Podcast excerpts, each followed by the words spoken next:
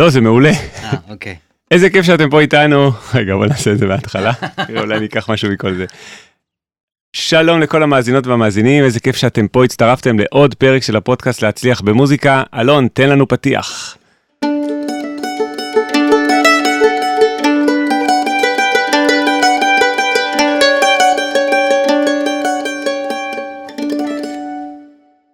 מהמם.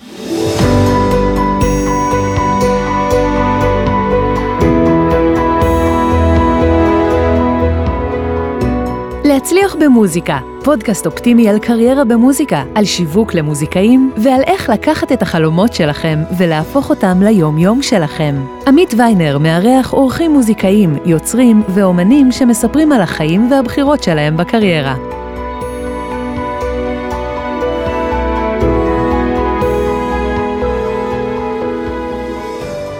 מתחילים. איזה יופי, אז נמצא איתנו פה היום אורח מאוד מאוד מיוחד, אלון שריאל, איזה כיף שבאת, מה שלומך? אתה אומר את זה על כל אורח, נכון? לא, רק על המיוחדים באמת? בדיוק. אוקיי. אז uh, יש לנו פה באמת אורח, אלון, שמגיע הישר מגרמניה, מהנובר, ואיזה כיף שבאת להתארח פה לפודקאסט. תודה, איזה כיף שזה יצא ככה בספונטניות. לגמרי. אז uh, בוא אני אציג אותך, ואז uh, נשמח שתספר על עצמך למי שלא מכיר. אה, אז אתה נגן כלי פריטה, שעוד מעט תספר גם על איזה כלים אתה מנגן. אה, בינלאומי, חי בגרמניה ומופיע בכל העולם עם תזמורות הגדולות ביותר, קריירה בינלאומית עשירה מאוד, אה, וגם מוציא דיסקים, מוציא אלבומים. ואני אשמח מאוד שתספר אה, באמת על מה הכלים שאתה מנגן ומה הוביל אותך להתעניין באופן אה, ספציפי במוזיקה עתיקה. אז התחלתי לנגן במנדולינה כשהייתי ממש קטן, הייתי בן שמונה, אמ, בבאר שבע. שזה כבר פותח לנו דלת לסיפור, לפחות אה, כמה סיפורים. אבל אה, טוב, נגיד בקצרה. אה, גדלתי במשפחה אה, עם חמישה ילדים, אני הייתי הכי צעיר, ובשנות ה-90, כאילו, האחים שלי בדרך כלל שמעו רוק ופופ, ו- ורציתי נורא לנגן גיטרה חשמלית. וכשלקחו אותי לקונסרבטוריון בבאר שבע, ואמרתי, אני מעוניין לנגן גיטרה חשמלית, אז הסבירו לי שאני צעיר מדי, והידיים שלי קטנות מדי, ואפשר אולי להתחיל עם גיטרה חשמלית מ-11, 12, אבל לא עכשיו, ואם אני ממש רוצה, יש את המנדולינה, ויש לנו תזמורת מנדולינות, וזה בעצם נורא דומה, זה גם כלי פריטה, ואתה יודע. ואז המחשבה על איזה כלי אה, שהוא, הביאו לי מנדולינה כזה מהמחסן להראות לי, וזה היה נורא נורא מתוק וחמוד, ומשהו מאוד כזה ישיר. אה, לוקח מפרט ופורט על המיתרים והנה הצליל, ובאמת אפשר אחרי כמה שיעורים לנגן שירים בסיסיים. אולי זה יותר, הרבה יותר קל בהתחלה מכלי כמו כינור למשל. עם הקשת עד שאתה מבין איך אתה מזיז אותה במהירות הנכונה והאינטונציה ביד שמאל וכולי. אז התחלתי במנדולינה ומאוד מאוד נהניתי אה, מהכלי וממה שהוצע לי שם בתזמורת והיה לי מורה מדהים, אה, לב חיימוביץ', הייתה לי מורה מדהימה לפני כן, דורה ברטיק, אם אנחנו כבר ב- לחלק קרדיטים. אמ, וכשהגעתי לגיל ש... אתה יודע, צו ראשון, צו שני, הייתה לי את האפשרות uh, לעשות אודיציה למוזיקאי מצטיין, שקיבלתי אותה. Um, זאת אומרת, קיבלתי את הסטטוס הזה שאפשר לי אז ללמוד באקדמיה בירושלים במקביל לשירות הצבאי, uh, שזה היה מדהים ונורא. למה? נורא כי מאוד לא הסתדרתי במסגרת הצבאית, והייתי, הרגשתי בעננים כשהייתי באקדמיה למוזיקה בירושלים. זה היה מקום שהוא היה מין חלום כזה, פנטזיה. והדיסוננס הזה בין השניים, והשעות שאתה צריך לבלות בבסיס, שזה, אני אומר, נורא, לא הכל היה נורא, היה, היה לי שנתיים ממש יפות, אה, עם אה, הרכב מוזיקת עולם שהיה לי שם בחיל החינוך. והייתה אז אה, מלחמת לבנון השנייה, נסענו גם לגבול ככה לנגן, מופעים עם קסדות, היו כל מיני חוויות אה, שהן, אה, כן, בדיעבד גם לא חוויות נעימות, אבל לפחות אה, היה שם הרבה אנדרנלין. ו, ו, וחבר'ה טובים והכל, ועשיתי הרבה, הרבה קשרים גם, שעד היום, שאתה יודע, החבר'ה שהכרתי בצבא, אה, ובאקדמיה, אה, גם היה לי מורה אה, מאלף, מוטי שמיט, הכנר, שגם זה עובדה שיכולה לפתוח לנו הרבה דלתות לכל מיני אנקדוטות, כי זה לא נורמלי שנגן מנדולינה הולך ללמוד אצל כנר, זה יכול לקרות נכון. רק בארץ.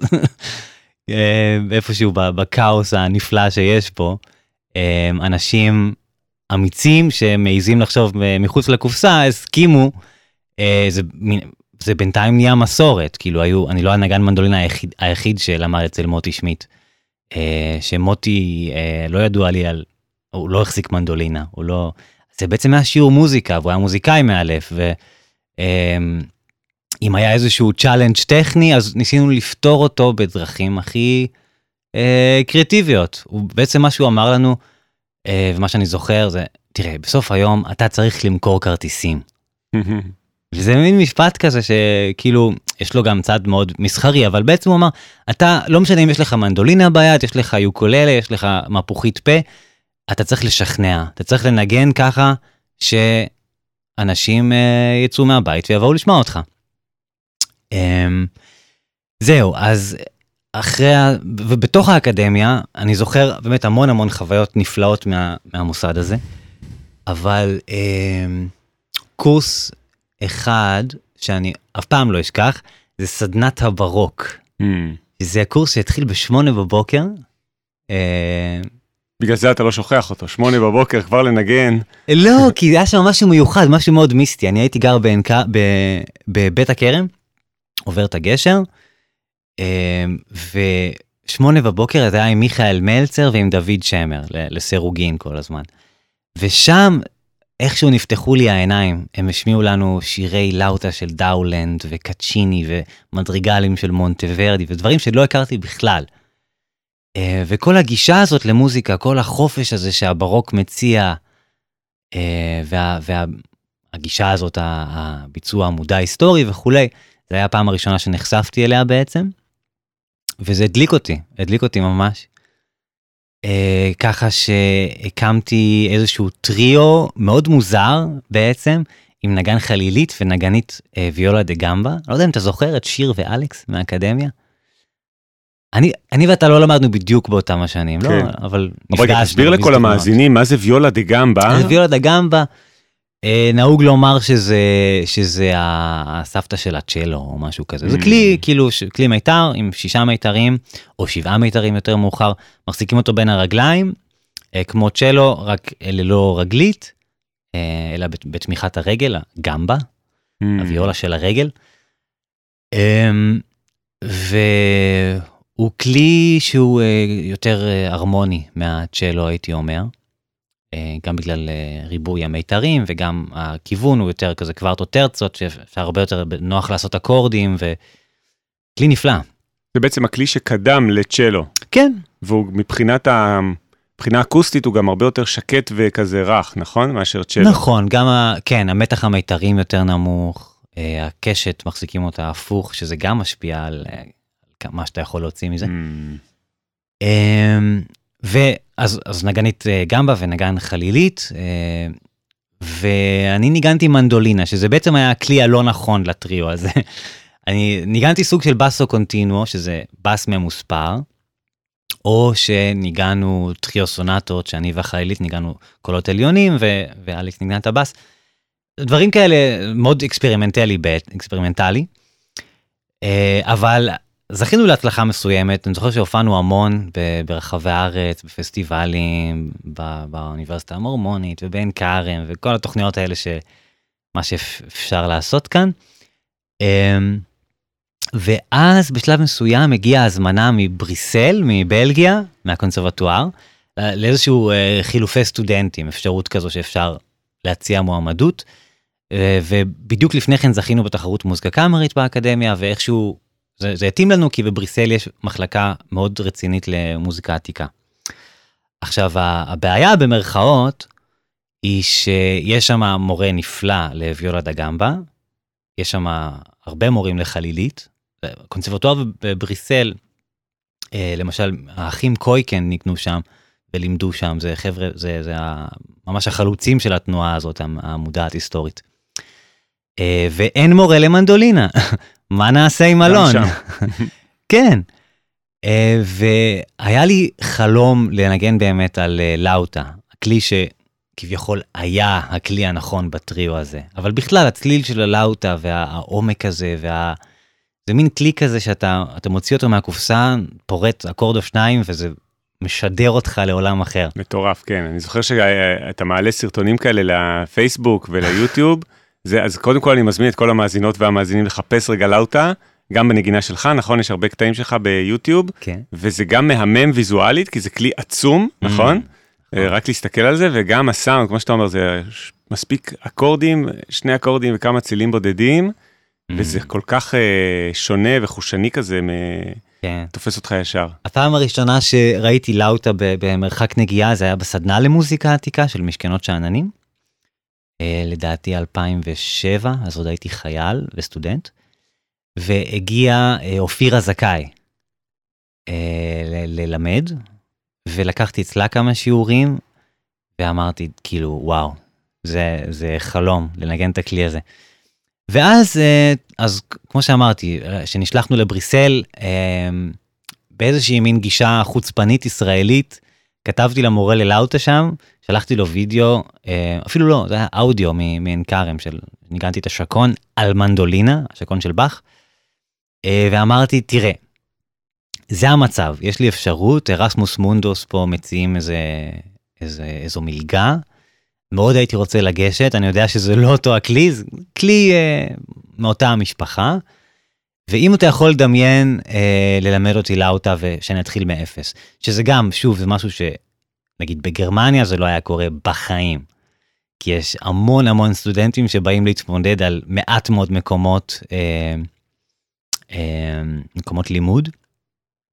ו, וגם בבלגיה זה המצב, זאת אומרת הקונסרבטוריונים בדרך כלל הם די ככה בררנים. והמורה הזה, שוב, אני כל כך מודה שיש אנשים ש... שהם אמיצים מספיק לחשוב מחוץ לקופסה ולהיות יצירתיים ולא ללכת רק, אתה יודע, לפי הספר. ופיליפ מלפה, המורה הראשון שלי ללאוטה אז, אה, באמת היה אחד כזה, ואמר, אה, טוב, מצאנו לך כלי, אה, אין בעיה, תבוא וניתן לך את הכלי ונתחיל, אתה יודע, מאפס ללמוד לאוטה. וזה היה עוד סוג של חלום ש... שהתגשם. לאוטו זה כלי עם הפרט או עם האצבעות ביד ימין? אז לאוטה זה שם כללי למשפחה די, די גדולה. יש את הלאוטת ימי ביניים, שכן, ניגנו עליה קצת כמו האוד עם הפרט, עם מין נוצה או עם רישה כזאת. אה, הלאוטת רנסאנס, בגלל שהסגנון המוזיקלי השתנה ונהיה הרבה יותר פוליפוני, אז כן, צריכים, זה finger style. אמ, יותר מאוחר היו גם נגנים שניגנו עם ציפורניים, ויש את כל ה discussion הזה, עם או בלי. ו... כמו בגיטרה קלאסית, נכון. ובמנדולינה אתה תמיד מנגן עם המפרט, נכון? כן, גם למנדולינה יש אה, אחיות יותר קדומות, זאת אומרת מנדולינות ברוקיות, אה, שעליהן מנגנים גם אה, עם האצבעות, ללא אז. תעשה לנו רגע איזה overview של כל כלי הפריטה, נראה לי שזה נורא מעניין וזה תחום, אה, אפשר להגיד נישה, נכון? זה לא לגמרי, הדבר לגמרי. שכל ילד היום רוצה לבוא ואומר, אני רוצה לנגן בוויולה דה גמבה ובלאוטה, כל ילד בן 12, וזה נשמע לי נישה שנורא נורא מעניינת, שככה אנשים יכירו. אז מה הם כלי הפריטה שאתה מנגן עליהם? שאני מנגן עליהם. אוקיי, אז באמת יש את המשפחה הזאת של המנדולינות, שהיא לאורך ולרוחב, בוא נגיד, אמ, יש את המשפחה של המנדולינות ש, שכוללת מנדולינה, מנדולה, שהיא המקבילה לוויולה, והמנדוצ'לו, שהוא מקביל לצ'לו. יש בוחן בסוף הפרק הזה, נראה מי יזכור את כל השמות. מנדולינה זה בעצם הכלי הגבוה, הסופרני, הסופרן. המקביל לכינור. מנדולה זה כביכול. בעצם אותו כלי, אתה יודע לנגן גם עליו? כן, ודאי. בדיוק אותו כלי, רק שהוא הכלי של הוויולה, כלומר. הנמוך יותר. הרגיסטר שה... ומנדוצ'לו זה בעצם הכלי הנמוך כמו הצ'לו, ועל נכון. שלושתם אתה יודע לנגן, זה אותו, אותו גם כוונון או שזה כוונונים זה, שונים? כיו- זה כיוונון שונה, זה כמו, כמו כלי הקשת, מהמם. אבל המעבר הוא הרבה יותר אה, חלק. זאת אומרת, לא כל כנר ינגן על צ'לו, אבל אף כנר לא מנגן על צ'לו. אולי על. ויולה זה יחסית עוד אה, זה, אבל אף כנר לא לא מנגן על צ'לו. לא זה- זה אוטומטית, שני כלים. מאוד מאוד שונים, גם בישיבה, נכון. אז אתה יודע, אז אה, ודאי. כינור וויולה זה עוד כזה די דומה, ואתה כן. אומר שאתה מנגן ממש על שלושתם. כן, בוא נגיד מנדוצ'לו זה לא כלי שאני עושה עליו קריירה, כי אתה יודע, זה כלי, הוא גם יחסית מוגבל, והוא באמת מוצאים אותו ברביעיות מנדולינה ותזמורות מנדולינה. Hmm. אין הרבה רפרטואר סולני למנדוצ'לו, אה?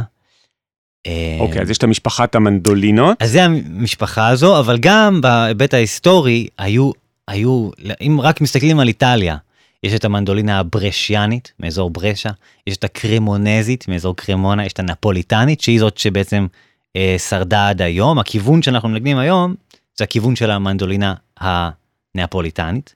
יש את המילנזית, וכל אזור היה לו את, את הכלי שלו.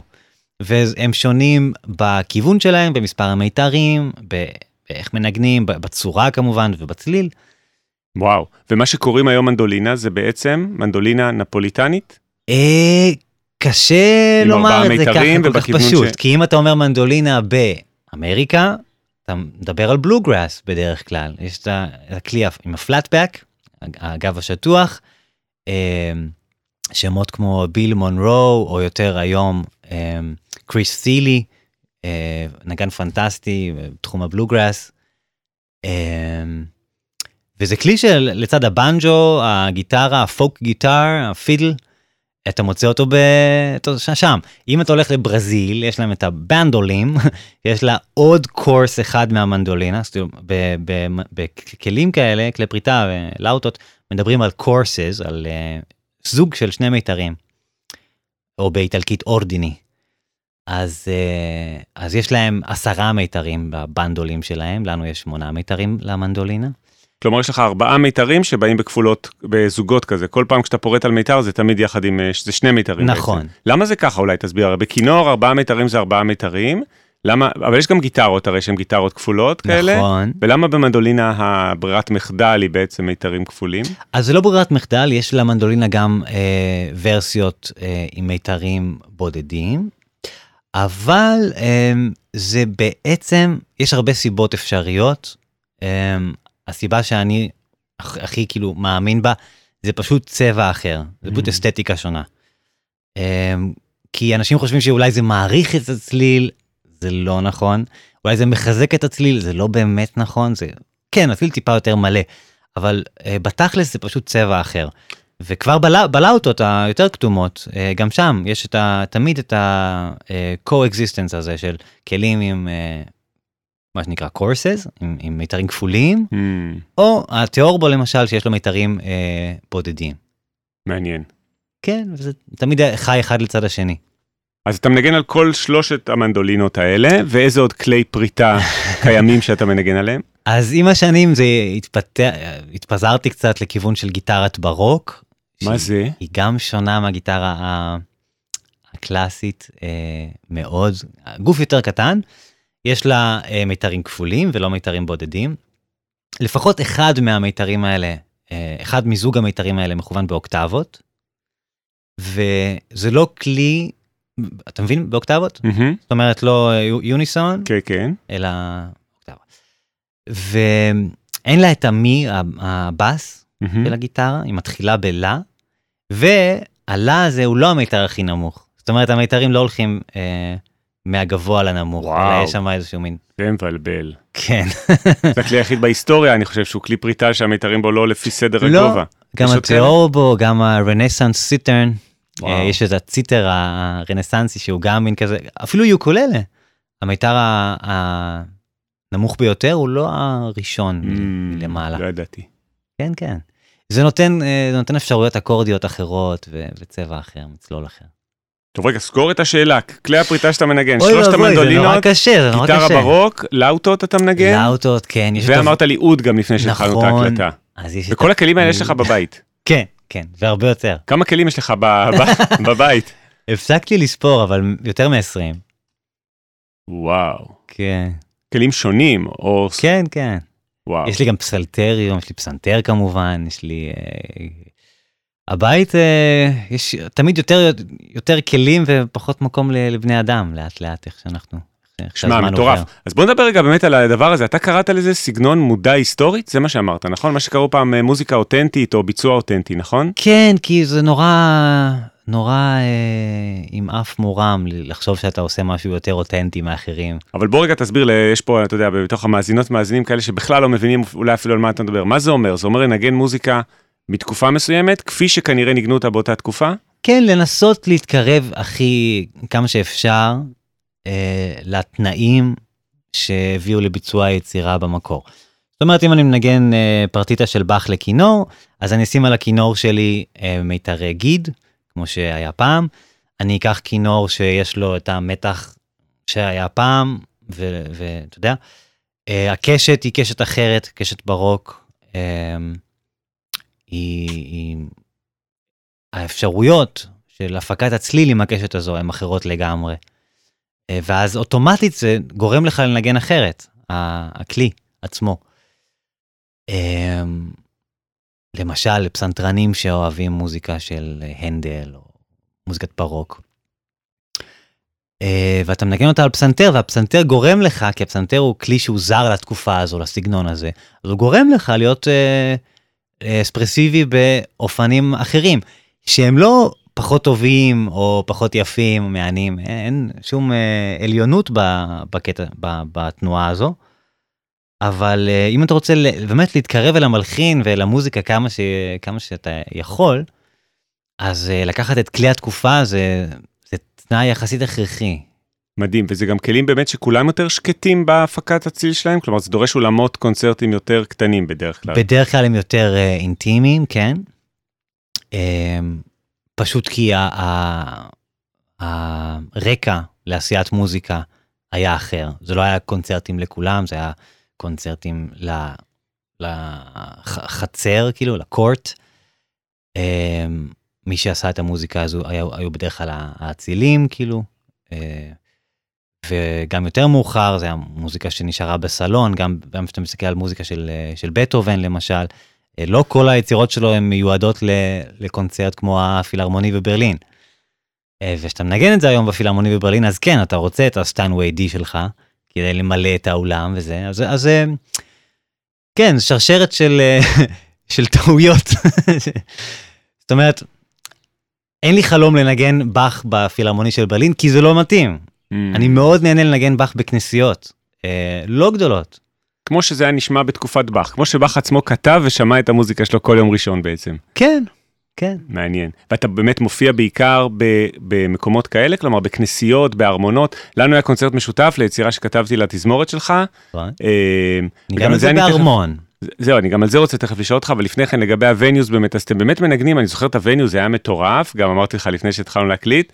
ארמון, הרגשתי שאני, חוץ מהלבוש והטלפונים הניידים, חזרתי 300 שנה אחורה בזמן, ושם בעיקר אתה מופיע באמת עם המוזיקה הזאת. Uh, כן, זה מה שאני, זה, זה המבנים האידיאליים, כנסיות, ארמונות, uh, uh, אגב, גם בתי כנסת, אם, אם הם שרדו, זה נורא נורא נורא, mm.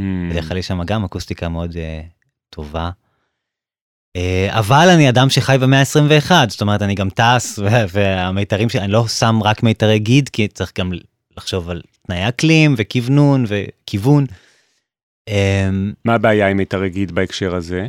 שאם אתה מנג... גר בפירנצה ומנגן רק שם בארמון, אין שום בעיה, כי הכלי שלך הוא מאוקלם לאקלים הזה, והוא... אה, אבל אם אתה נגן שמנהל קריירה בינלאומית וצריך לטוס עם הכלי, ועכשיו למשל אני הזמנתי folding uh, תיאורבו, שזה אומר לאוטה כזאת עם, עם, עם הצוואר הארוך, אבל הוא מתקפל. כמו סמסונג, הטלפון המתקפל של כן, סמסונג.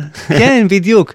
עכשיו מה, אתה יודע, מצד אחד מנסים להיות מודעים היסטורית וזה, מצד שני, זה, זה לחיות בפרדוקס. רק, רק בשביל להביא, להגיד את זה למי שלא מבין, מיתר גיד זה מיתרים של כלי מיתר. שעשויים ממעי. ממ... מעי של אה, כבש. my god, ממש ממעי? כן, ויש עדיין אה, מקומות שממש מכינים את המיתרים אה, כמו שהכינו וואו. אז. ומיתר מודרני עשוי פשוט מברזל, ממתכת, ממתכת, נכון? כן, בדרך כלל. שהוא בעצם יותר עמיד גם לטיסות ולשינוי אקלים, וגם ודאי. בעצם הוא שומר על הכיוון ליותר זמן, אתה לא צריך לכוון אותו כל, כן. uh, כל רגע. אז זהו, אז יש, יש uh, עם השנים התפתחו גם כל מיני פשרות. Uh, למשל, יש uh, חומר שנקרא נייל גאט, שהוא סוג של גאט, גיד, עם ניילון. זה חומר סינתטי לחלוטין, לא צריך להרוג אף בהמה. ואגב, כן, יש לי את הקטע הזה גם של זכויות, נדבר על זה. וזה כלי שיחסית יש לו את הצליל החם הזה של הגיד, אבל הוא הרבה יותר עמיד בטמפרטורות ותנאי לחות וכולי. וזה חשוב כשאתה נהגן ש... שבא מאולם לאולם, מעיר לעיר, ורכבות וכולי, שתוכל עדיין לעבוד. תראה, אני רוצה רגע לעשות כזה סיכום של החלק הזה בינתיים. יש משהו, ואני רוצה לשאול אותך על זה, יש משהו ממש מטורף וקסום בעיניי בילד מבאר שבע, שבאר שבע זה לא ממש ארמונות אירופה כזה וינאיים, אתה לא רואה שם את כל הקישוטים האירופאים, שמוצא את עצמו בסוף חי בגרמניה, מנגן באירופה וממש בכל העולם, בכל מיני ארמונות מתקופת המאה ה-17, מוזיקה אותנטית כזאת. אמ, קודם כל יש בזה משהו נורא קסום, אני זוכר גם כשהייתי בקונצרטים עם היצירה שכתבתי לכם, זה באמת, זה כמו להיכנס אה, אחורה בזמן, כמו להיות באיזה משהו קסום כזה, ואני מניח שזה גם מה שמשך, כלומר, מה משך אותך לזה ואיך אתה מחזיק בזה, ומה הקשר ללהיות אה, ילד מבאר שבע? תסביר לנו את זה רגע, לכולנו. כן, בדיוק, זה מה שמשך אותי וזה מה שמושך אותי עד היום. באיזשהו מקום זה יוצר בלנס לעולם של היום שהוא מלא בטריגרים בלתי פוסקים. אה, אתה יודע, הפלאפון שמצלצל כל שנייה ואתה צריך להיות בכל מקום בו זמנית ואנשים שמצפים לתשובות תוך אה, כמה שעות ו... ואז אתה פותח איזה מנוסקריפט של מלחין בשם פנדולפי מאלי שמי שמע עליו והוא כתב את המוזיקה הכי קסומה בעולם ואתה צולל לתוכו ואתה. אמ, כן וזה וזה אותם הארמונות והכנסיות וזה מה שנותן לי השראה. אה, הכלים עצמם, המוזיקה עצמה, זה מה שנותן לי השראה. אה, וכמובן, ואני חייב שוב להגיד שאני חי את הפרדוקס הזה, אני חי במאה ה-21. גם אנשים של היום, אנשים כמוך, גם נותנים לי השראה. אה, ולחיות את, ה, את המתח הזה בין, ה, בין העולמות, זה מה שמושך אותי. שמע, זה מאוד מעורר השראה, וקודם כל גם מדהים שיש לזה קהל, תכף אני רוצה גם לשאול אותך על זה, כי אני, אני מעריך שגם מה שמושך את הקהל, זה הדבר הזה, זה צלילה למקום קסום, שזה בעצם בכלל מה שמוזיקה קלאסית משרתת היום, כשמישהו הולך גם לפילהרמונית של ברלין, לשמוע בטהובן, זה גם כן לאיזה 40 דקות קסומות כאלה של אה, אירופה של המהפכה הצרפתית, או קצת אפילו לפני המהפכה הצרפתית, תלוי, mm-hmm. ופה זה אפילו עוד יותר, פה זה... בגלל שזה כלים אותנטיים וזה בארמונות וכנסיות אותנטיות, וכמו שאמרת, כל צורת הנגינה גם הרי היא יותר, אה, היא שונה. זה ממש, זה כמו אנשים באים כדי לברוח בעצם מה, מהעולם המודרני. זה, זה באמת מה שאתה מרגיש מה, מהקהל? אה, כן, כן. יכול להיות שזה, כמו שאמרת, זה מוזיקה קלאסית באופן כללי, היא קצת, קצת בריחה. אבל uh, בכל זאת, מוזיקה של סטרווינסקי, אתה יודע, אחרי המהפכה industrial revolution. איך אומרים industrial? מהפכה התעשייתית. התעשייתית. זה כבר הרבה יותר קרוב לעולם שלנו, בכל זאת. ואם אתה צולל למאה ה-17, אז זו צלילה עמוקה יותר. אמ, אבל אני גם לא רוצה להצטייר כמישהו שבורח מן המציאות, זה גם לא נכון. אמ, אבל אולי באיזשהו מקום לתת קצת מהערכים של אז לעולם שלנו. נהדר.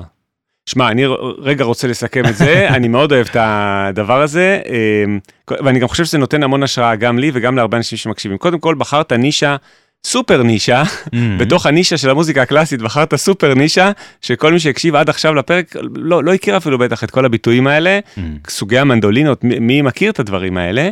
אה, סוגי המיתרים, אה, מיתר גיד ניילון, בחרת סופר סופר סופר נישה, ובתוכה אתה, אה, אתה פורח ומצליח אה, להגיע להמון קהלים ולפרוח עם, ה, עם המוזיקה הזאת.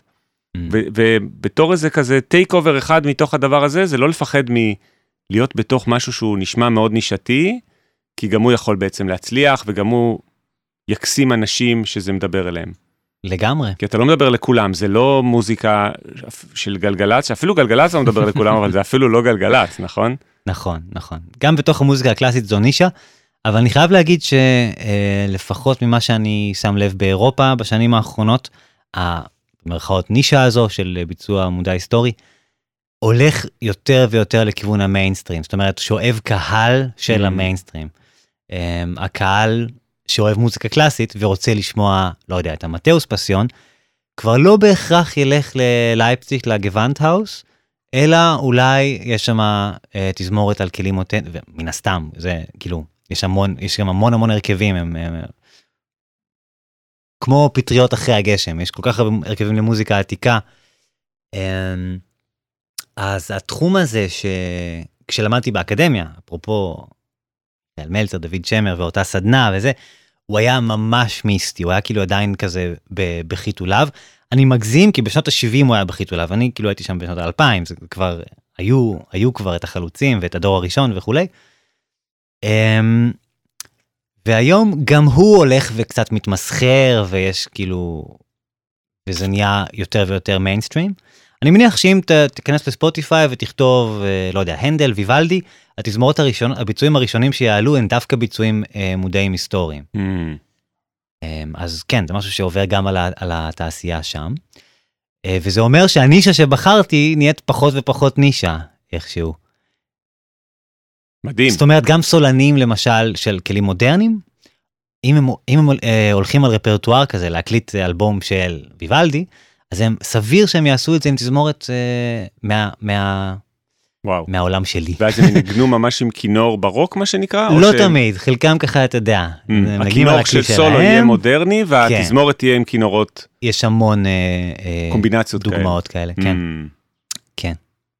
מעניין מאוד, מדהים. ותספר רגע על כל הנושא של אלתור בתוך הז'אנר הזה. כלומר, גם כשכתבתי לכם את היצירה, כזה אמרת לי, תביא, אנחנו מאלתרים, גם אני מאלתר, גם הנגנים מאלתרים, שזה בעצם משהו שהוא, לא רק שהוא לא נפוץ, הוא לא קיים בכלל במוזיקה קלאסית, נגיד החל מהמאה ה-19, נכון? החל מ-1800, בטהובן, הכל כבר כתוב, אף נגן לא יאלתר אצלי ציל אחד, נכון? אף אחד לא יאלתר היום בסימפוניה של בטהובן. אתה יודע, אז אני אספר לך שהמוציא לאור של בטהובן, אה, כתב לו, אה, אל תכתוב כל כך הרבה קישוטים, אתה לוקח את החופש של, ה, של הלקוחות שלי, של המבצעים.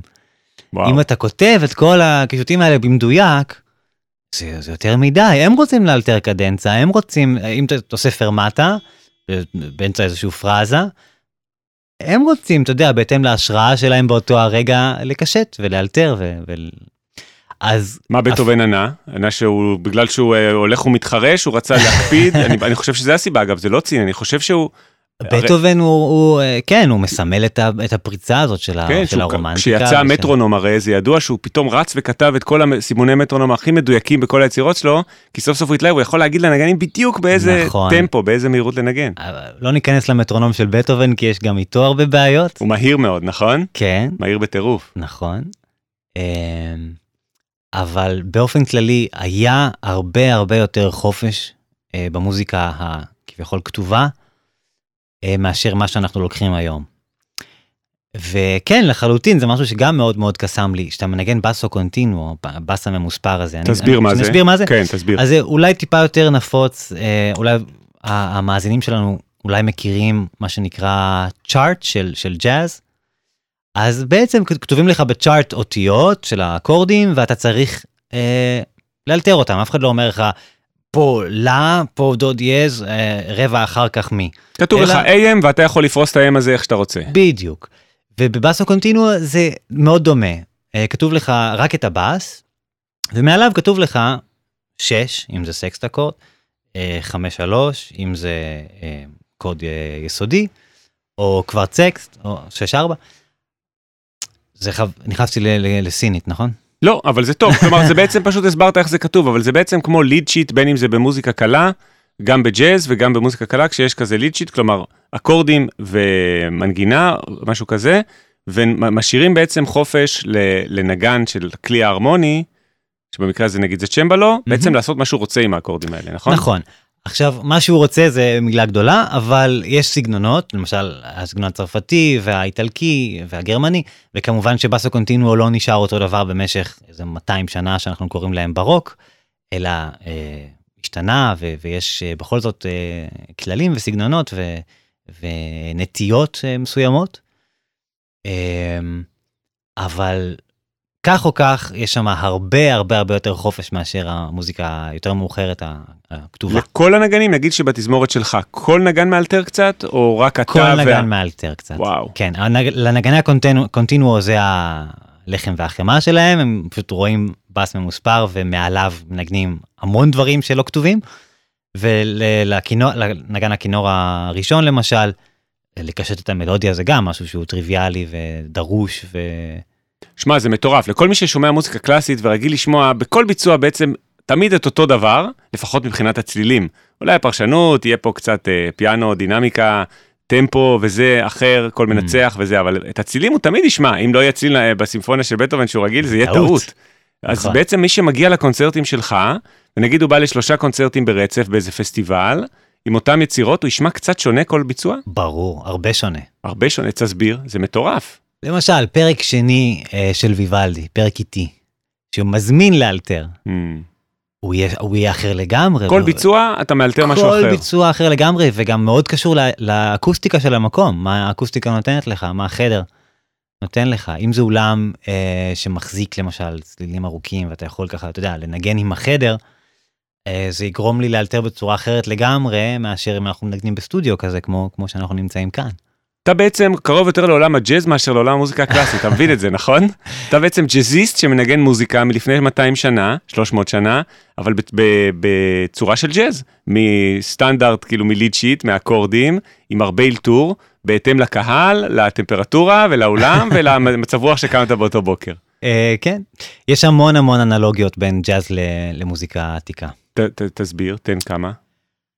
Um, זה בעצם מה שאמרת עכשיו, כל, ה, כל החופש הזה, היסוד של החופש uh, ושל uh, המוזיקה בדרך כלל הייתה מאוד uh, טריה, לא, לא ניגנו um, מוזיקה ישנה.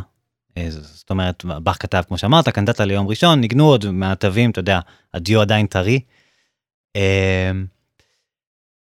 האלמנט של האלתור, האלמנט של הקישוטים, האלמנט של...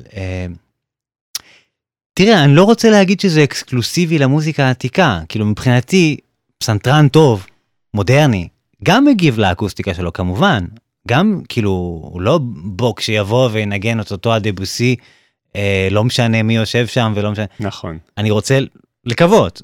בצלילים הוא ינגן את אותם צלילים, אבל בכל. האינטרפרטציה והפרשנות הוא כמובן יגיב לקהל, לסוג הפסנתר. נכון, נכון, איפה זה בתוך התוכנית אולי אפילו, אם זה הדרן, הוא יכול לנגן את זה כן. בצורה אחרת מאשר אם זה בתחילת הקונצרט. ודאי.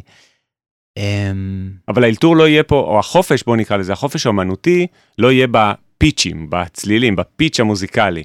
הוא לא יהיה ממש בצילים, הוא יהיה במה שסובב את הצילים. אבל אני לא יודע אם זה כל כך אה, נכון ונאמן למקור, כי למשל שופן או ליסט, הם היו ידועים כווירטואוזים שמאלתרים על פסנתר. אז כמובן, ו, ו, זאת אומרת, הם, הם סיירו באירופה ו, ומחוץ לה וניגנו קונצרטים. עכשיו, ההוצאה שליסט הוציא לאתודים שלו, או שופן, לנוקטורנים, זו הוצאה אחת. שם חייב להיות, חייבת להיות גרסה אחת. אבל אני לא חושב שאם הוא ניגן את זה בערב אחד בווינה וערב אחר בלייפציג, שזה היה אותו דבר. כן. זה מוזיקה שהיא גם, כאילו, כל, במיוחד המלחינים שהם בעצמם ניגנו וביצעו את המוזיקה שלהם, קשה לי להאמין שהם עצמם היו כל כך נאמנים למקור, כמו שאנחנו היום ככה חרדים, אה, את כל התווים, אתה יודע, לנגן ובזמן הנכון וזה, אני לא חושב. מעניין, כלומר המוזיקה הזאת עברה איזה תהליך מוזיאוני כזה, שבה התווים כבר חקוקים כמו במוזיאון, אסור לגעת בהם, למרות שאתה אומר שכשהיא נכתבה, כן היה בה את אותו חופש של אלתור גם בצילים עצמם, כמו שאתם עושים במוזיקת ברוק. יותר או פחות, אבל איזשהו, אה, הייתי, אם שומעים אותי תלמידים לפסנתר או לכל כלי, אה, החרדה הזאת של לנגן את מה שכתוב בתווים ורק את זה, ואחרת זה טעות. אה, שחררו את עצמכם מזה. חרדה לא בריאה גם. ל- כמו, בוא נחזור למוטי שמיט, תמכור כרטיסים. יפה. ואם אה, אותו פסנתרן החליט שהוא רוצה עכשיו בקונצ'רטו של מוצרט לכתוב לעצמו קדנצה או לנגן קדנצה בסגנון ג'אז, זה גם דברים ש, שנעשים. אה, אז אה, תפאדל. נהדר. אני חושב שנעבור עכשיו לחלק של הקריירה, עד כה זה היה באמת ממש מרתק, צללנו לתוך עולמות קסומים של ארמונות וכנסיות ברוקים באירופה, שבהם אתה מנגן בכל מיני כלים אותנטיים ומאלתר, זה באמת עולם מאוד מאוד קסום, ונשים גם ב description ב... של הפרק כמה מהקלטות שלך. אני רוצה לדבר איתך על אה, בחירות בקריירה, אז הפודקאסט נקרא להצליח במוזיקה, פודקאסט אופטימי על בחירות במוזיקה ועל איך להגשים חלומות. זה נפלא, תודה, כל הכבוד. איזה כיף. ומה גרם לך לגור בגרמניה בתור התחלה? אז האמת שזה צירוף מקרים, אה, כמה צירופי מקרים שהובילו אותי לאיפה שאני היום. אה, כשהייתי בן 14 הגיע לידיי הגיעה לידה הקלטה של אה, לאוטניסט בשם נייג'ל נורת', שניגן את הסוויטות לצ'לו והפרטיטות לכינור של באך, על לאוטה. ובאותו זמן ניגנתי גם אני את, ה, את היצירות האלה על מנדולינה, ואיכשהו זה, זה היה מין אהה מומנט כזה. שפתח לי גם את העיניים ובעיקר את האוזניים. אמ, ושם בעצם נזרע הזרע הזה של הטירוף של אה, איפה אני מנגן לאוטה, מתי אני מקבל לאוטה ואיך אני מגיע לעולם הזה. אמ, והחלום היה ללמוד אצלו, והוא לימד באינדיאנה, בבלומינגטון. ארצות הברית. כן. ולשם הלכתי ונבחנתי, וקיבלתי, אה, לדעתי, חצי מלגה מהם, חצי מלגה מקרן התרבות אה, פה. ואז אני לא יודע אם השם מיידוף אומר לך משהו. נראה לי שהוא אומר לכולם, כן.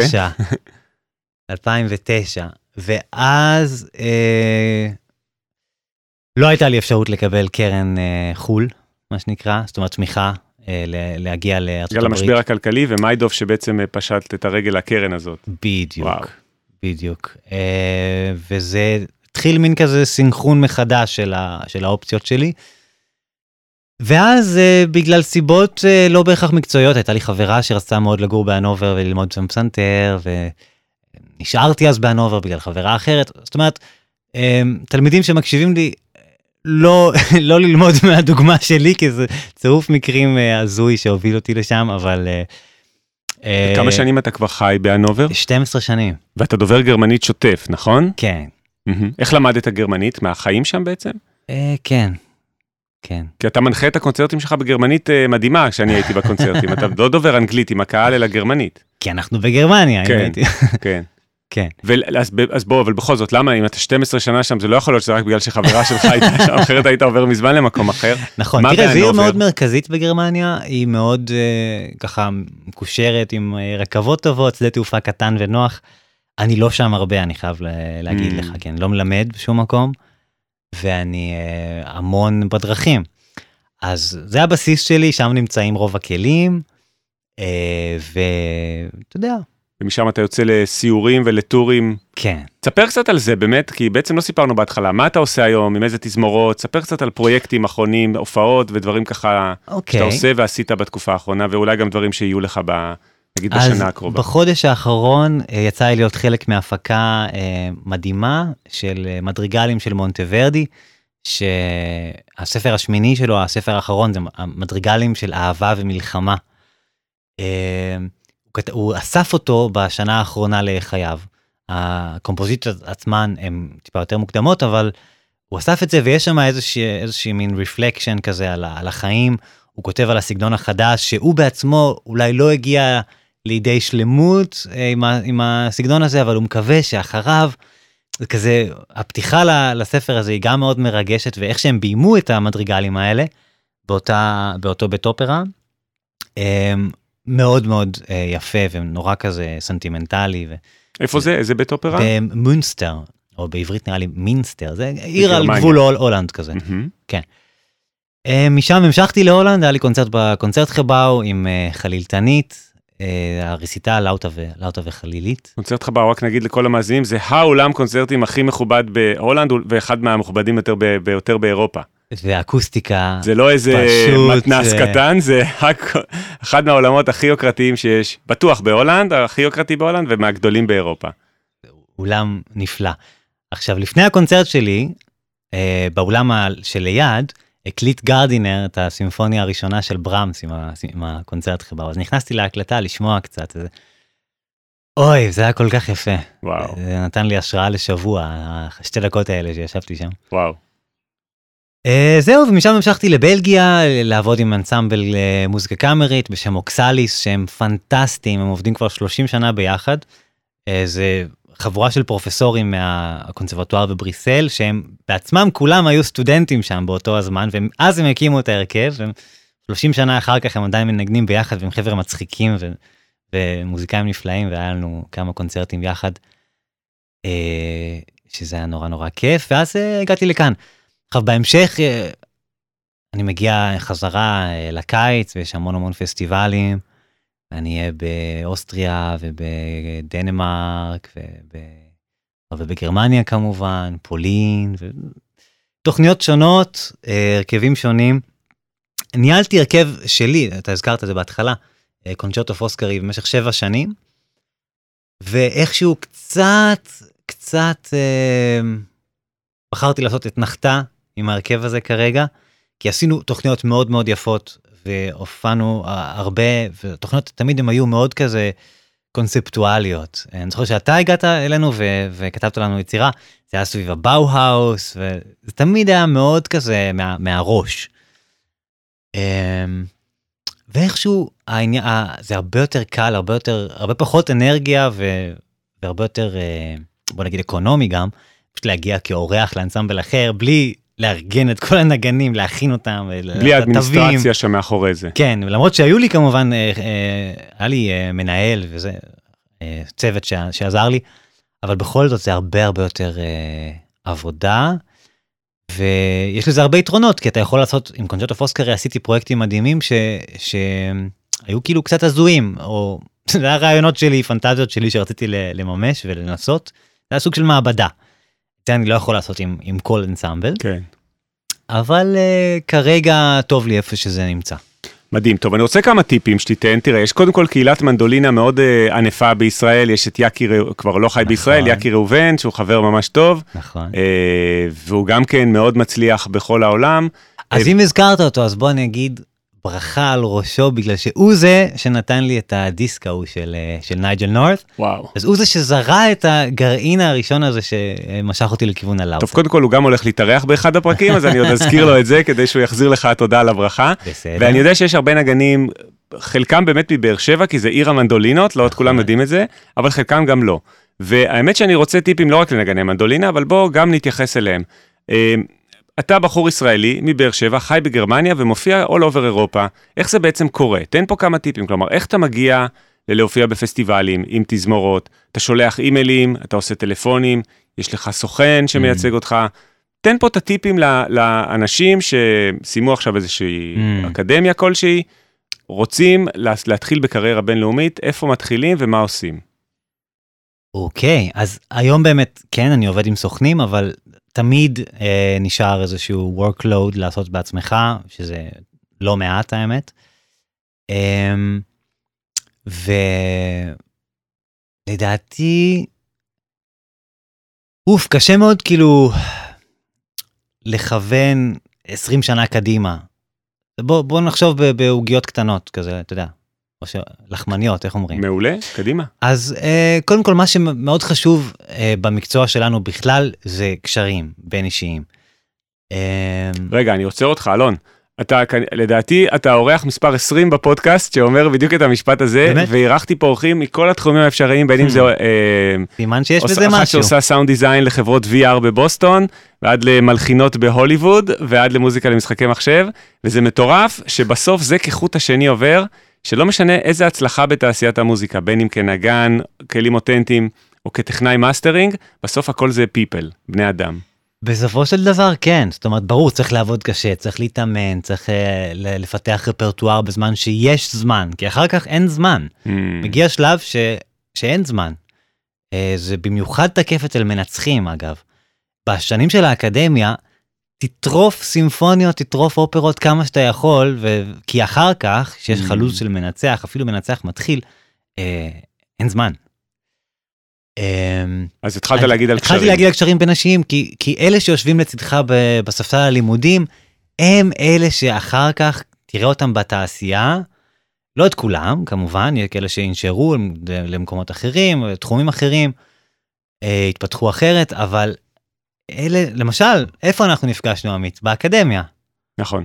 Um, לימים הזמנתי ממך יצירה, לימים אנחנו פה יושבים מדברים uh, בפודקאסט פודקאסט שלך. לגמרי. אז זה כאילו לא, לא להמעיט. לפני הפודקאסט שתינו קפה ואכלנו טוסט. נכון. מתחיל בקשרים אישיים. ברור, מתחיל בקשרים אישיים, ודווקא אפילו אם מישהו, אתה יודע, הוא לא נראה כאילו העיפרון הכי מחודד בקלמר, יכול מאוד להיות שהוא זה שדווקא יעשה קריירה, והוא זה שיהיה המנהל האמנותי של הפסטיבל שיזמין אותך. אז כאילו, לא... להיות מאוד צנוע בקטע הזה, ומאוד פתוח, וזה בלי קשר למוזיקה ובלי קשר לכלום. נכון. להיות נחמד, להיות בן אדם, אה, זה תמיד עוזר. אה, זה פן אחד. מהמם. אמ, ואז לא לצפות שהכל יסתדר גם מיד כאילו זה לא שאם אני סיימתי עכשיו אקדמיה יאללה אני עובר להנובר והקלנדר שלי יהיה מלא לשלוש שנים הקרובות זה לא עובד ככה. אבל כן להעיז בקטע של כן לזרוק את ה... זה משפט של רוני פורט אגב גם עליו גם על ראשו ברכה. אמ, לזרוק את התיק מעל החומה. מה זה אומר? זה אומר אתה לא יודע אם אתה תצליח לטפס אבל אתה זורק את התיק אתה לוקח את הסיכון הזה. Mm, התיק כבר מחכה לך שם. התיק כבר מחכה לך שם, עכשיו אתה חייב לעלות את החומה, יפה. נכון? זה דימוי מאוד יפה שגם, כן. אה, גם, אה, זה בעצם, אתה, ברגע שאתה זורק את התיק, אתה יותר מעו- מעודד את עצמך להעיז. זהו, אין לך ברירה. אולי, זהו, אחרת אולי לא היית חושב בכלל לטפס על החומה. כן, יש לרוני פורט גם משפטים שאני פחות אה, מאמין בהם, כמו כן ליתר ביטחון. אתה מכיר? לא. שמעת הרצאה של רוני פורט? לא על זה, אבל מה זה כן ליתר הוא ביטחון? בחור פנטסטי ומאוד נכון, מאוד אה, נכון, מעורר השראה. וכן ליתר ביטחון זה למשל, אה, אז עשיתי אצלו סדנת ניצוח, או שהוא הוא התארח בסדנת ניצוח שבה הייתי. ואז הוא אמר, שואלים אותך, תגיד, אתה יכול מחרתיים לנצח על הסימפוניה השלישית של ברמס, זה נפל לנו, ה... לא יודע, יש, יש הזדמנות. כן ליתר ביטחון, תגיד כן, ואז תראה איך אתה עושה את זה. שזה לא תמיד נכון. כאילו עדיף יש לי כמה אלבומים אה, לפחות אלבום אחד שממש ראשונים שהיום אם הייתי יכול ללכת אחורה וככה אתה יודע למחוק אותו אה, הייתי עושה את זה אבל ספוטיפיי לא סולח ולא שוכח. אה, אז אם יש כאילו הזדמנות פזיזה כזאת של בוא תקליט בוא אה, תנגן עכשיו זה לא לא הייתי אומר כן ליתר ביטחון זה לא משהו שזה אבל מאוד מאוד התחברתי דווקא לזרוק את התיק מעבר לחומה. אז רגע, אני מסכם. אז אה, טיפ ראשון לנגנים מתחילים בכל כלי, כמובן לא רק מנדולינה, אה, קשרים אישיים, וככה לא לבד... נגיד לא לזלזל בקשרים אישיים של אנשים שאולי נראים לכם, כמו שאמרת, לא העיפרון הכי מחודד וזה, you can never know, לא לסגור את הדלתות לפני שאתה יודע מה הדלתות היכולות להביא בהמשך. לזרוק את התיק מעבר לחומה זה משפט מאוד יפה. תן עוד כמה טיפים כאלה של מה קורה כשיוצאים מלימודים אקדמיים ומתחילים קריירה בינלאומית כנגן. אז אמ, נראה לי שהתחלתי לדבר על זה, להיעזר בסבלנות. Mm, נכון. להיעזר בסבלנות, ושיווק אגרסיבי זה משהו שאני מאוד אלרגי אליו. Mm. אמ, כלומר, אם למשל, כן, אז אתה תלמיד ויצאת מהאקדמיה בירושלים למשל, ואתה, יש לך contact, לא יודע איפה, באוסטריה. אה, ואתה מאוד רוצה להגיע לפסטיבל הזה. ויש לך קשר ישיר. עדיין, כאילו, אה, לא, לא, לא ללחוץ יותר מדי, לא אה, לשווק באגרסיביות, אלא להיות פתוח, וזה קצת כמו dating איפשהו. נכון? אנחנו לא רוצים לתת את התחושה שאנחנו, וואי, אני ממש בודד, את רוצה לצאת איתי? כן. כזה, נו! לא להיות? נואש מדי במיילים. כן, והאמת ולא- שאני רוצה להוסיף על זה, זה גם טעות שאני עשיתי הרבה בתחילת הקריירה. פשוט לא להיות ישראלי מדי, במובן הזה של להיות חצוף מדי.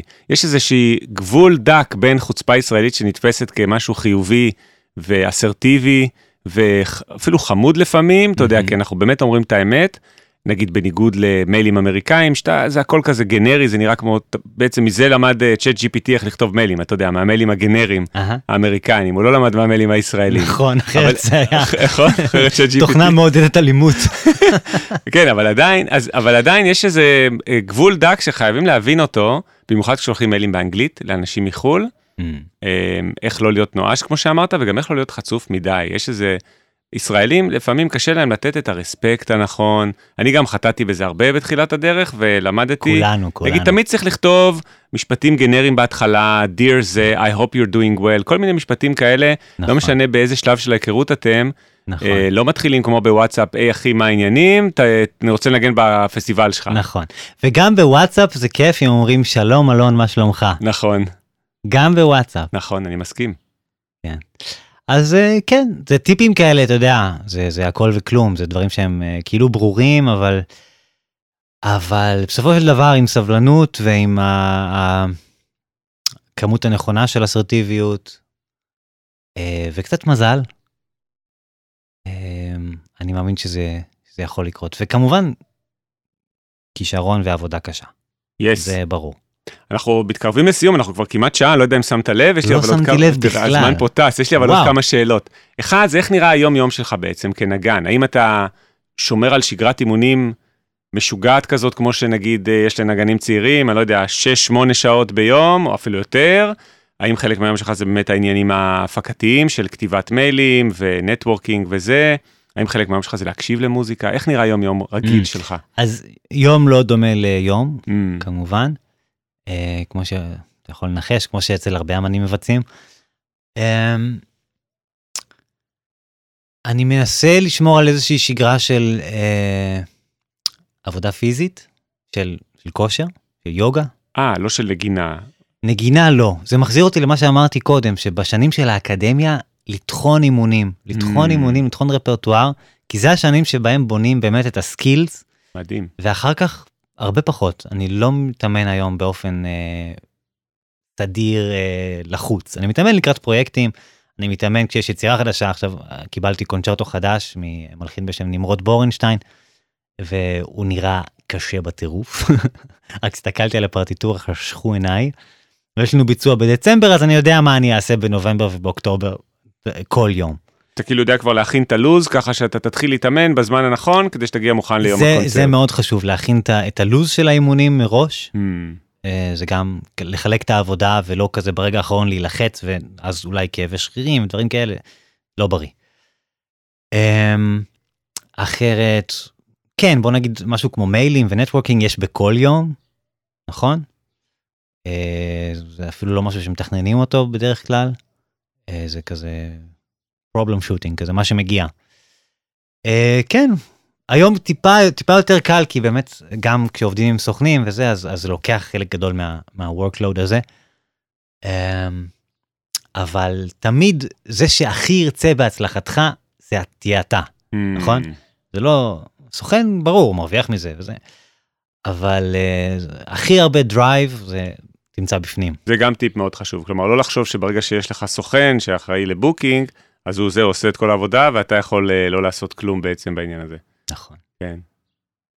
ואלון, איפה, שאלה באמת אה, כמעט אחרונה, איפה אתה מאחל לעצמך להיות עוד חמש שנים? מה החלום שלך לעוד חמש שנים? זה אני שואל כל אורח, אז ככה, שאלת הסיכום כמעט וואו כלל. אין לדעת אנחנו בזמנים כאלה משוגעים שממש ממש אני גם בתקופה קצת לא ברורה כרגע מבחינת איפה איפה אני בקרוב. אה, נפתחות כמה דלתות שאני שוקל ואולי זה גם יגרור מעבר אולי גם מעבר מגרמניה אה, לארץ אחרת וכולי. אז קשה לי לענות על זה כרגע ממש אבל אני מה שאני מאחל לעצמי זה שאני בכל זאת אתה יודע אה, יהיה שמח יתעסק עם מוזיקה יתעסק עם, עם אנשים כי זה גם משהו שמאוד אה, אה, כמו שאמרתי נותן לי השראה אה, ומשמח אותי. אה, לעשות מוזיקה עם מוזיקאים. אה, זה מאוד כללי אני מצטער. יס, לא, האמת שזה בכלל לא כללי, זה מאוד ספציפי, ומה שחבל בפרק הזה, יום אחד אולי אני אתחיל לצלם כבר בווידאו גם את הפודקסט, אבל המאזינות והמאזינים בעצם לא רואים אותך, והעיניים שלך כזה קורנות ממש, ודווקא את החלק הזה לא, לא, לא יצא באודיו, וזה אני חושב אה, משהו שככה אני יכול גם לסכם שלקחתי ממש מהפרק, שדיברת הרבה על people skills, וכשאתה מדבר גם על הדברים שאתה עושה וגם על לעבוד עם אנשים, לעבוד עם מוזיקאים, וזה, העיניים שלך ממש מנצנצות, שזה זה מראה שכל מה שאתה עושה זה בא ממקום מאוד מאוד כזה עמוק של אה, תשוקה לדבר והתלהבות, אה, ואת זה דווקא לא שומעים באודיו, אולי חלק מזה שומעים באודיו, אבל אה, יכול להיות שעוד כמה פרקים אני אתחיל להקליט, אוקיי. אה, גם בווידאו. אלון, יש לך איזה משהו עוד שאתה רוצה ככה להגיד לסיכום שאתה מרגיש שלא אמרנו? לא. ככה חד וחלק. אז רגע, אז אני אשאל אותך, אם מישהו רוצה לפנות אליך, בין אם נגנים שרוצים להתייעץ וזה, איפה מוצאים אותך, באיזה רשתות או אה, יש אתר? אתר, יש אתר. יש לי יוטיוב, שם שם יש את הוידאוים, יש לי אינסטגרם ופייסבוק. אני מאוד אוהב את פייסבוק, איכשהו התרגלתי לאלגוריתמים שלו, באיזשהו שלב כזה, כל מי שלא היה באינסטגרם לא היה קיים, אז פתחתי אינסטגרם, אבל אני פחות כזה מבין איך זה עובד ואין לי הרבה עוקבים. אז תעקבו. נהדר, ואפשר גם אה, לפנות אליך בפייסבוק. כן, וגם ב... יש, יש אתר. יש. אלון מינוס סריאל dot com. יופי, נשים גם את זה ב description של הספוטיפיי ושל שאר האפליקציות. אז אה, נגיד המון המון תודה לאלון סריאל, שחוזר ממש עוד כמה ימים חזרה לגרמניה. תודה רבה שהגעת להתארח. תודה רבה לך, עמית, היה תענוג. היה ממש כיף, אני חושב שאתה ממש דוגמה למה שהפודקאסט הזה אמור לייצג. אה, שוב, מה שלא רואים בווידאו זה את כל החיוכים שאתה פה אה, נותן, ובאמת האווירה הנעימה והאופטימיות והחיוביות, שאני כבר כתבתי על זה גם כמה פעמים אה, בפייסבוק, וגם אמרתי את זה בהרבה פרקים. ככה, לסכם את האינפוט שלי בעניין הזה, העניין הזה של גישה חיובית, זה משהו שקודם כל קשה לאמץ אותו, במיוחד לישראלים, אבל לא רק. קשה לאמץ גישה חיובית כל הזמן, להיות חיובי, כי תמיד קל יותר לקטר. Mm. אפילו קר... אה, שמעתי על זה, אה, אולי אני ארחיב על זה רגע, כי זה דווקא מעניין. שמעתי על זה שבעצם במוח שלנו יש אלפי מחשבות כל יום, אתה יודע, זה, בעצם המוח לא יכול להפסיק לחשוב, גם בלילה, הוא, לא, הוא לא, לעולם mm. לא מפסיק לעבוד, זה כמו הלב. טפו טפו, אנחנו לא רוצים שהם יפסיקו לעבוד. נכון. ומתוך המחשבות האלה כן עשו מחקרים, וגילו ש-80% מהמחשבות היומיומיות שלנו הן שליליות. אוי. שליליות, והסיבה היא סיבה אבולוציונית הישרדותית. אנחנו, זה, אתה יודע, תוצאה אבולוציונית של אבות אבותינו מהמערות, של אלה שכל הזמן היו מודעים לסכנות. אלה שלא היו מודעים לסכנות והיו קמים בבוקר והסתכלו על הקשת. נטרפו. בדיוק, על הקשת בשמיים, ולא הסתכלו כל רגע לראות איזה, איזה אריה, איזה אה, כן.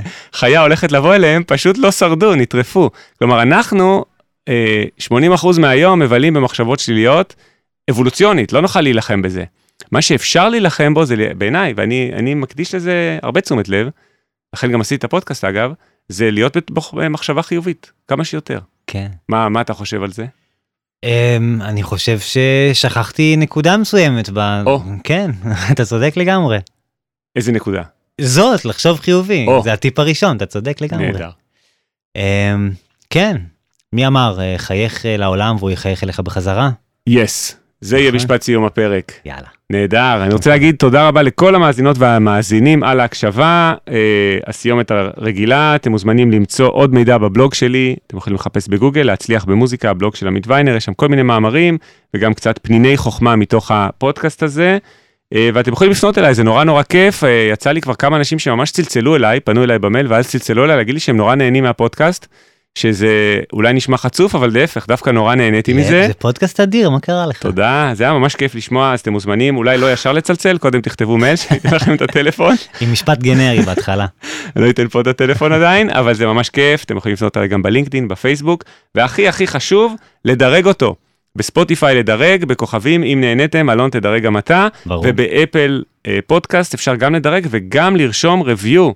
אולי גם בספוטיפיי יכניסו את זה מתישהו, ה-reviews האלה מאוד עוזרים כל עוד הם חיוביים, אה, עוזרים לפודקאסט להתקדם. אז אתם מוזמנים לעשות גם את זה, ויאללה, נתראה בפרק הבא. יאללה, ביי.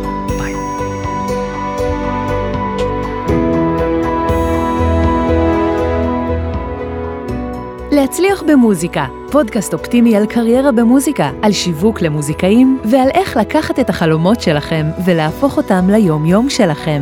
עמית ויינר מארח אורחים מוזיקאים, יוצרים ואומנים שמספרים על החיים והבחירות שלהם בקריירה.